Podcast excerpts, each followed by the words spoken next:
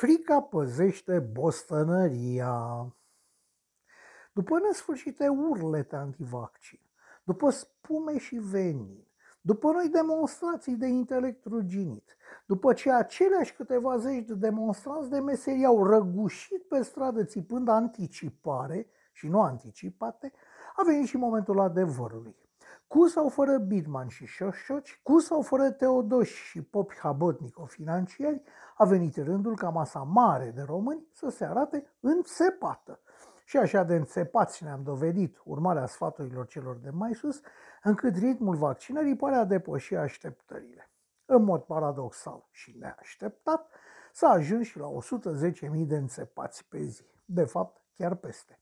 Au fost locuri unde s-au prezentat spre înțepare suficient de mulți doritori încât centrului respectiv să nu ajungă dozele de vaccin. Asta îi dă bine. Tot de bine este modul în care reacționează la nevoile societății unii agenți economici particulari. Ia acolo niște privați, cum ar fi Fashion Day, cei care, pe banii și timpul lor, ne-au tras o super reclamă cu tentă socială care ne îndeamnă la vaccinare.